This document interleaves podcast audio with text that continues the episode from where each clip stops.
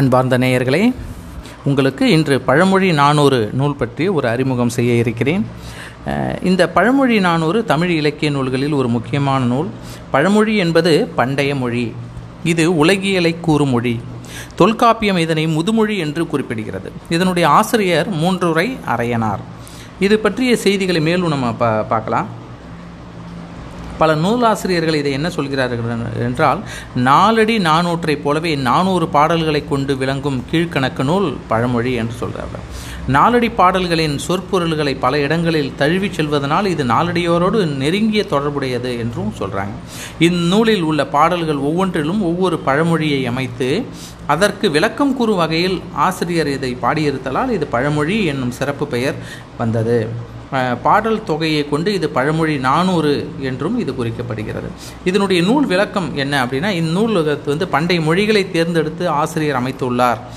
பழமொழிகளை எடுத்து என்று சொல்லப்பட பிண்டியின் நீழல் பெருமான் அடிவணங்கி பண்டை பழமொழி நானூறும் கொண்டு இனிதா மூன்றுரை மன்னவன் நான்கு அடியும் செய்து அமைத்தான். இன்துறை வெண்பா இவை. ஏன்னா இதனுடைய தற்சார்பு தற்சிறப்பு பாயிரத்தில் இதனை நம்ம நூல் விளக்கத்தை அப்போ பழமொழினா என்ன? பழமொழி என்பது புதியனவாக அமைக்கப்படாது வழி வழியாக மக்களிடையே பேசப்படக்கூடிய வழங்கி வரக்கூடிய ஒரு உலகியல் மொழி. இது வந்து ஒரு கருத்தை தெளிவாகவும் சுருக்கமாகவும் கேட்போர் மனதில் கவரும் வகையிலும் தெரிவிக்கிறது. இது வந்து பொதுமக்களினுடைய அனுபவம் வாயிலாகவும் அவர்களுடைய உள்ளு உணர்ச்சியினின்றும் வெளிப்படுவது போல இது ஒரு பழமொழி அமைகிறது. இதனுடைய ஆற்றல் இது வந்து சுருக்கமாகவும் தெளிவாகவும் கருதின பொருளை முடித்தற்கு வரும் ஏதுவை குறித்த தொடர்கள் முதுமொழி என்று இதில் தொல்காப்பியம் வழியாக சொல்லப்படுகிறது. அப்போ தொல்காப்பியர் இதை பற்றி என்ன சொல்கிறாரு அப்படின்னா நுண்மையும் சுருக்கமும் ஒளியுடைமையும் உண்மையும் என்று இவை விளங்க தோன்றி குறித்த பொருளை முடித்தற்கு வருவும் ஏது நுதலிய முதுமொழி என்க என்கிறார். முதுமொழி விளக்கம் பற்றி சூத்திர உரையில் நச்சினார்க்கினியர் என்று சொல்கிறாப்புல இந்த பழமொழியில் சொல்லாட்சிகள் எப்படி இருக்கும் அப்படின்னா புலவர்கள் சிற்சில இடங்களில் அக்காலத்து வழங்கிய ப பழமொழிகளை ஆற்றலுடன் சரியான சந்தர்ப்பத்தில் இதை படைத்து எடுத்து கையாண்டிருக்கிறார்கள் என்று சொல்லப்படுகிறது. இந்த உணர்ந்து தனிப்பட்ட நூல் செய்த பெருமை வந்து புலவர் மூன்றுரை அரையனாருக்கு உரியதாகும் என்று சொல்கிறார் அப்போ மூன்றுரை அரையனார் என்பவர் யார்?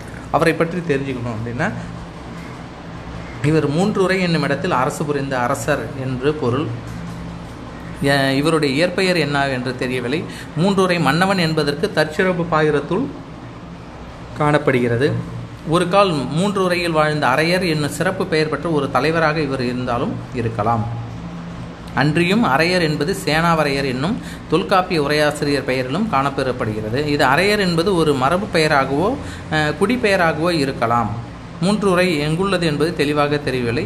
தமிழகத்தில் கொற்கை மூன்றுரை காவிரி மூன்றுரை திருமருத மூன்றுரை கழார் மூன்றுரை என்னும் இடங்கள் இருந்தனவாக பண்டைய இலக்கியங்கள் வாயிலாக நாம் அறிகிறோம். அவற்றைப் போலவே பழமொழி ஆசிரியர் வாழ்ந்த ஊரும் நீர்த்துறை சிறப்பு வாய்ந்த ஒரு இடமாக இருக்கலாம் என்று சொல்லப்படும் இவர் வந்து சமண சமயத்தினர் என்பது தற்சார்பு பாயிரத்தால் விளங்கப்படுகிறது.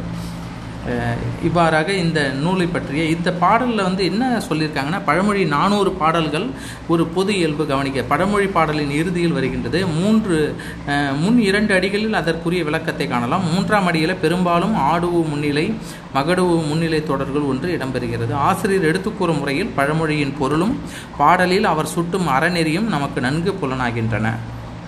இவ்வாறு இந்த பழமொழி நானூறு இப்போ அழகாக அந்த நூலில் ஒவ்வொரு பாடலுக்கும் தனித்தனியாக அந்த பாடலும் அந்த அதுக்கான பழமொழி என்ன கையாண்டப்பட்டு இருக்கிறது என்பதையும் நாம் தெளிவாக இந்த நூலை படித்து அறிந்து கொள்ளலாம். இதை நீங்கள் இணையதளம் வழியாக நீங்கள் சென்று இப்போதைக்கு இருக்கக்கூடிய புத்தகமாக நீங்கள் தேடி சென்று வாங்குவதை விட இணையதளம் வழியாக படித்து நீங்கள் ப பயன்பெறலாம். இந்த இது தோன் இது வந்து என்ன வெண்பானா யாப்பு வெண்பா காலம் வந்து சங்கம் மருவிய கிபி மூன்றாம் நூற்றாண்டில் இயற்றப்பட்டது.